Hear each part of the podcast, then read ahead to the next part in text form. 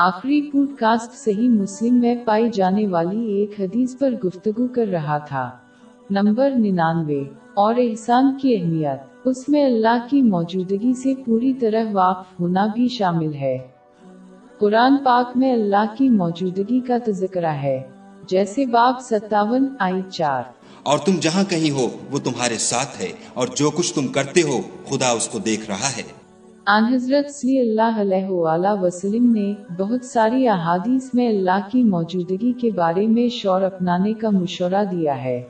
مثال کے طور پر صحیح بخاری کی ایک حدیث میں ہے۔ نمبر سات چار سفر پانچ۔ اللہ اعلان کرتا ہے کہ وہ اس کے ساتھ ہے جو اسے یاد کرے گا۔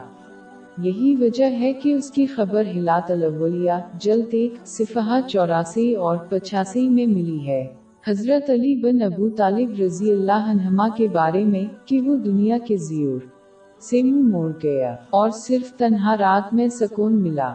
مطلب اس نے اللہ کی صحبت طلب کی، لوگوں کی صحبت کی بجائے اللہ کی موجودگی کے بارے میں شور اپنانا گناہوں سے بچتا ہے اور نیک مال کی ترغیب دیتا ہے۔ لیکن یہ تنہائی اور افسردگی کو بھی روکتا ہے۔ ایک شخص ذہنی صحت کے مسائل سے بہت کم متاثر ہوتا ہے۔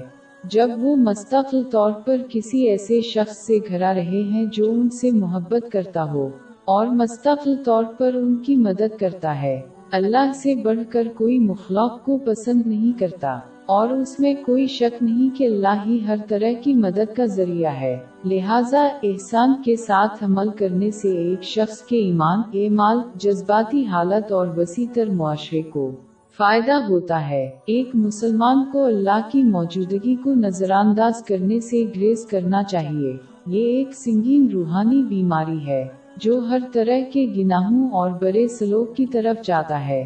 اللہ اور مخلوق کی طرف۔